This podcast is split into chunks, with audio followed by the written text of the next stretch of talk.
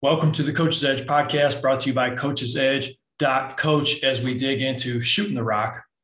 Topic shot selection with my main man Jaden Nichols Kramer basketball trainer as well as high school basketball coach. And before we dig into this one of the most important topics was shooting. A quick word from our sponsor. And we are back. Coach Nichols what's happening man? How you doing? I'm doing great. Just getting ready for the summer season and just ready to get after it. It's a exciting time of year, man. We're, we're getting better. You know, we ask so much of our players to improve during the offseason, and the same is true for us coaches. How are we getting better? Listen to this podcast is one of those ways that we can continue to improve. Now, as you saw on the podcast link or the YouTube link, shot selection, maybe one of the most passionate areas for me when it comes to shooting the basketball. And if you're one of our Coaches Edge Coach members, you're probably sick of hearing me talk about shot selection. So, what better thing to do than let someone else talk about the importance of shot selection? Because at Coaches Edge Coach, we have coach, we have three different presentations on shot selection. We've had coaches edge members only meetings where we've talked about shot selection and how we implement it. And if you're not a part of coaches edge coach what you waiting on? Like i mean you spend that much money in coffee or fast food in a month like just join coaches edge coach and let's get better. And having you coach nichols on here to dig into a specific topic because shooting is is i would say it's it's in your bag right you you teach shooting really really well and shot selection goes right along with that, what are some of the first things that come to mind when you think of shot selection? Yeah, in, in terms of training, so if we're keeping it in that in that boat for now, when I first meet up with a player and we're about to work on their shot, obviously we work right in front of the basket doing form shooting. But one of the first questions I ask is, what shots do you get in your offense, and what shots do you personally get when you're attacking the, the hoop? And that's the first thing to think about as a player and as a coach what kind of shots am I trying to generate and what shots is our offense naturally generating? And there's obviously selection there. Like I think most coaches would agree, we would love to have more shots in the paint. If we can get more shots in the paint, that would be fantastic. Analytics would say we should get a good number of threes up. Our, our varsity program right now, we look to shoot a lot of threes because statistically we see a good percentage of the time it works for us. So there's specific places on the floor that we look to get shots at our varsity program. And for players specifically, there's always the what's the situation, what's the time, what's the place, what's the score. There's there's so much to think about when it comes to being a player. I gotta admit, when I was a high school player, I took a lot of bad shots. My shot selection was kind of suspect at times. And as I grew older and as I even got to play college ball a little bit with BGSU women's team, I started growing in my shot selection a lot and even swung the pendulum far enough to where I wasn't taking shots when I should be. And I've seen players do that too. So it is a pendulum. Like players got to know who are you? What what's what does my coach need out of me? There's so much to think about. And so I think that's why we talk about it so much is because it's one of those complex topics.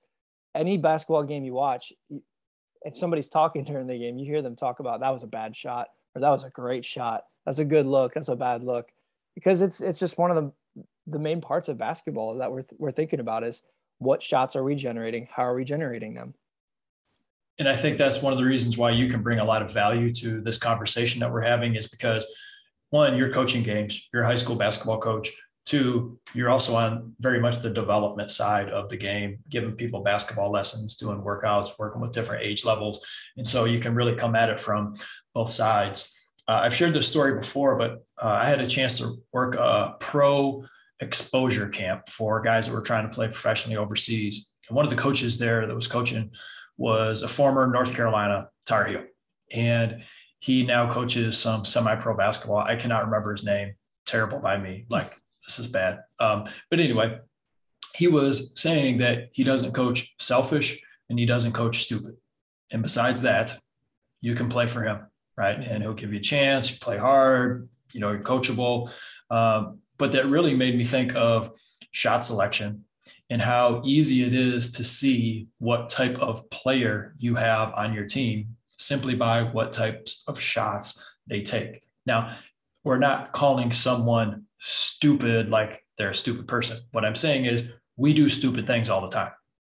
just ask my wife right? I mean that's a daily that's a daily thing right? So it, just because you make a stupid decision doesn't mean you're a stupid person right? Those those are different things. So I, I did want to clarify clarify that.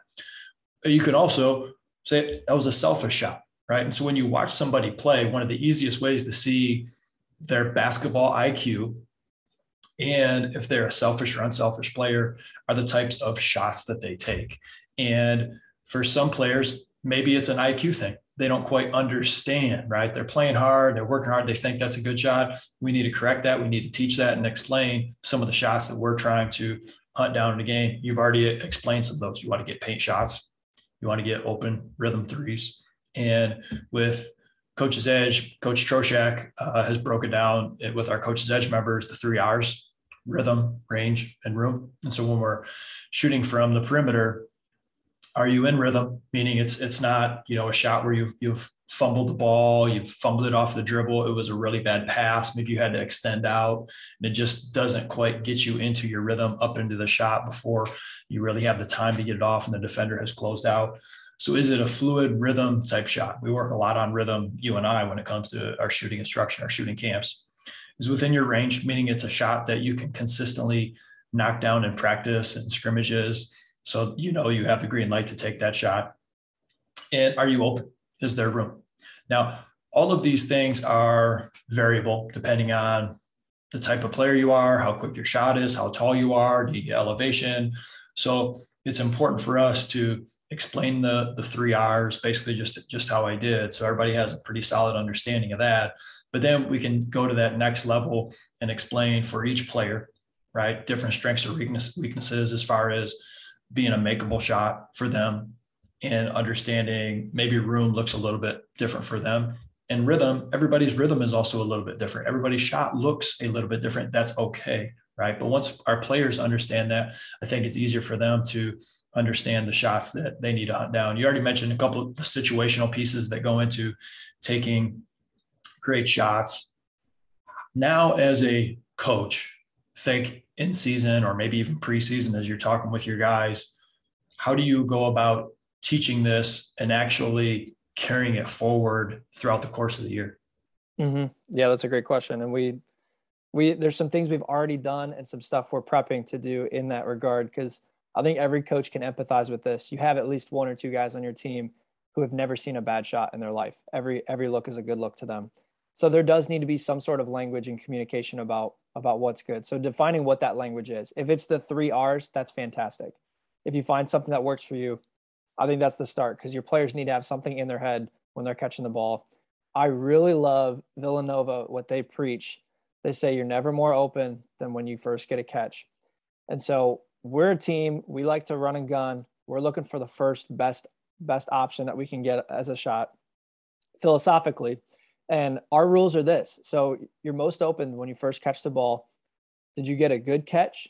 Were your feet set, or at least in a good rhythm to be set? Are you open? Just like the three R's. So we ask those similar questions. And then we ask, was there a better look? So we we tell our players, and I, I tell my point guards this especially, like, hey, your job's to know where the other four guys are on the floor at all times. So if if there's a better better shot, we need to move the ball. So that's the kind of the language we like to use because we're looking for the for the quickest, best option. But our guys got to know it's not always what's the first look you get, because there there is situations where that's not the best look you can get. A, a perfect example of this: one of my starters this year. We're in the first quarter of a game. We run a play to get him a shot in one of his spots. Like we're looking right inside the paint. He gets a nice catch, misses it. It's a wide open shot. Bad start, right? Then the next two plays down, he comes down and has a little bit of space and takes two shots that are totally uncharacteristic for his game. Shots he doesn't practice, clikes both of them. So we were three possessions in, three missed shots from the same guy. We pull on him. I just asked him, "Did you think you took some good shots?" And he said, "No, I was frustrated and tried to get it back." And so our guys, our guys know when they're taking bad shots because we practice the exact shots in practice that we're going to try to get in games, and that does range from player to player depending on what position they play. So getting down the communications, the first thing I love that you went through the three R's. And I kind of shared our ours is a little different, but pretty close. So as I'm, I'm just writing a couple notes down here. This is good stuff. You've talked about how you communicate it, which gets into basically the implementation phase of that.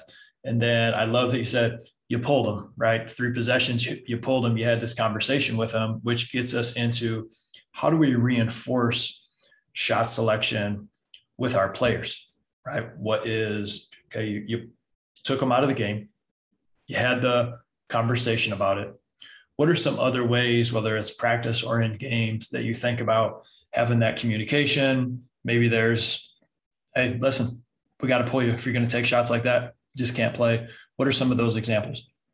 Yeah, we've we've had plenty of those this year because we have some some great players who who liked to be in their bag, for lack of a better term. Um, but yeah, often it, often it's that, and I'm asking guys before the game, what spots are you trying to get to? Because we've practiced a lot. And I asked those guys later on, did you get to your spots? And there's some guys who, who are really efficient in certain areas, and that's where we want them to get shots. And so the challenge to them is always be guys to your spot, get looks that you want to get and that we want you to get. And sometimes that comes before, after games. A lot of times, like when a guy has a, a rough shooting game, and sometimes if they're being a little um, off kilter, I'm not the type of coach. I give you a lot of chances before I pull you and really sit you down. And at the JV level, which is what I coach, I let guys have bad games. It can be a good teaching moment. And sometimes that's that's happened this year.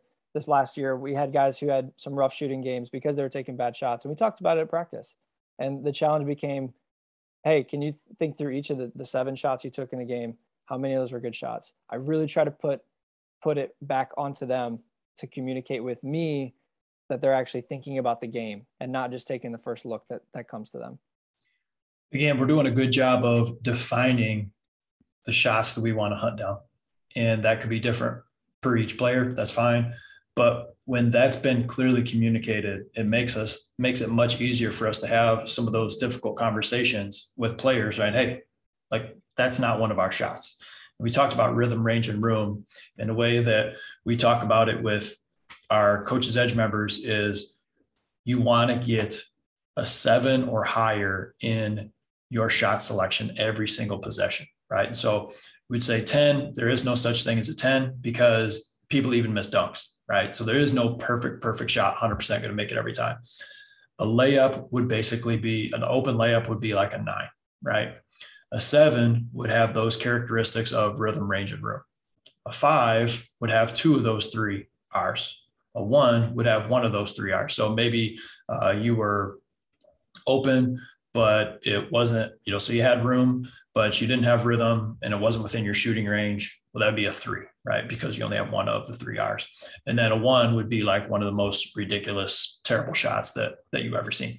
And so for us to be able to to teach that, have the clear communication, and then as we go throughout the course of the year, we need to be consistent with that because the, the thing that I found, and it's so easy to do, is you get this plan going into the season, right? It's it's summer basketball, so maybe you're having some of these conversations. But then when games start coming around, a bunch of the things that we said we were going to prioritize go out the window because we spend this extra time game planning, right? And we actually lose sight of the things that truly lead to winning and losing games is one of the most important ones, which is which is shot selection. So ask yourself, what do you, as a coach, what are you going to commit to to try to reinforce on a consistent basis. All right, we've talked we've talked about it. Are you going to reinforce it with film? Like every time you watch film, maybe you watch film, you know, as a team, I don't know, once let's just say once a week. Is there a point during the film where you simply just break down shot selection? Is it biweekly? Is it twice a week that you do it? Is it something that uh, you're starting to do drills in practice that are specifically based on, you know, maybe it's a closeout shooting drill, and players have to decide: Do I pull this? Is the defense too close? Do I put it on the deck? Do I have the choice to shoot it or pass it?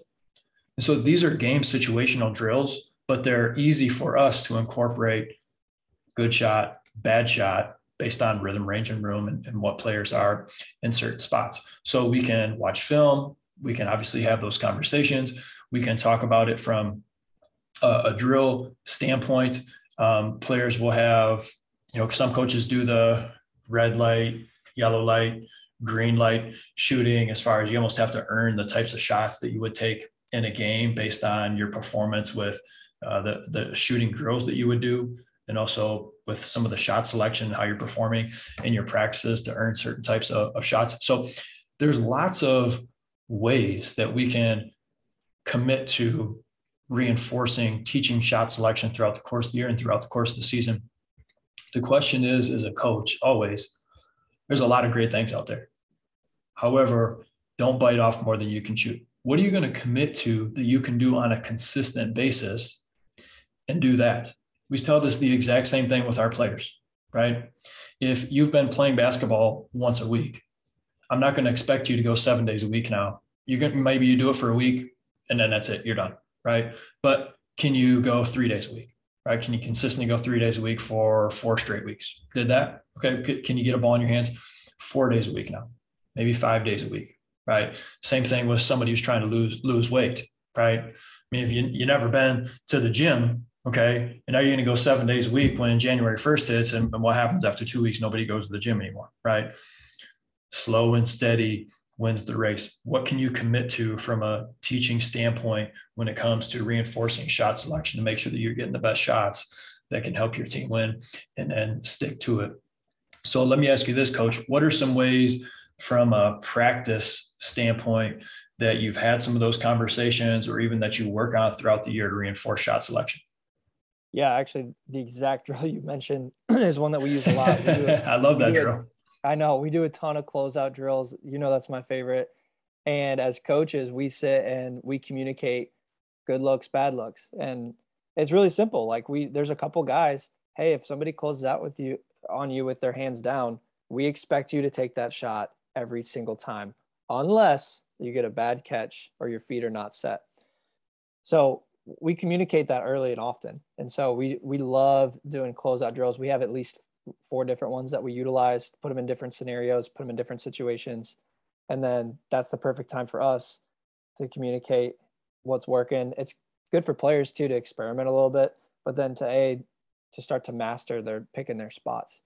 So that's a big thing we do. We had a few players this year that we actually walked through film with, like you mentioned, and saw a couple players it was game by game, and some players it was just a couple examples of of hey we've seen this this exact shot so many times and it's not it's not working out for you. So we need to we need to show it to you so you can see the lack of fruit.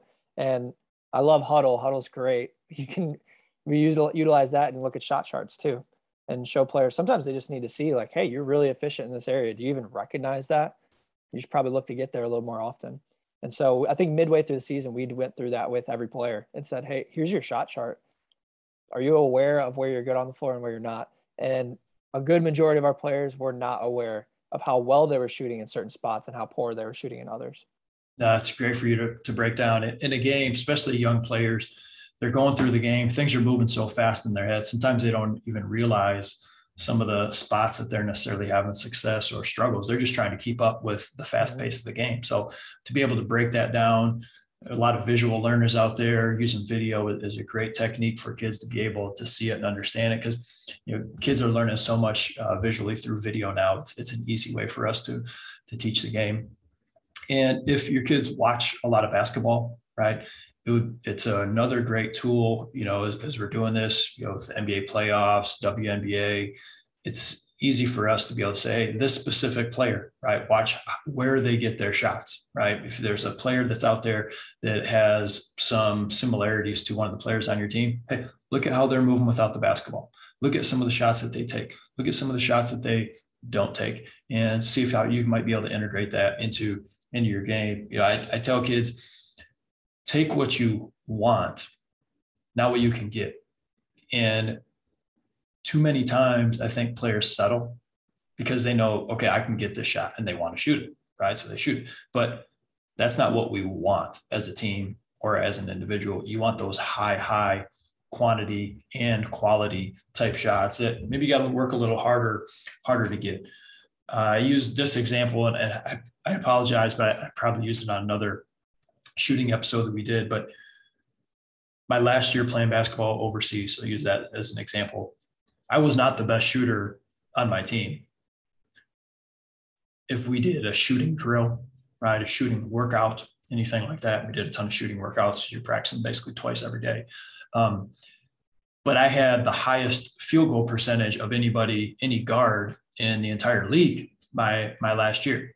And I, I say this story because it's I say it as humbly as I can, but also like really confident in the fact that I had a really good understanding of what my shots were in a game.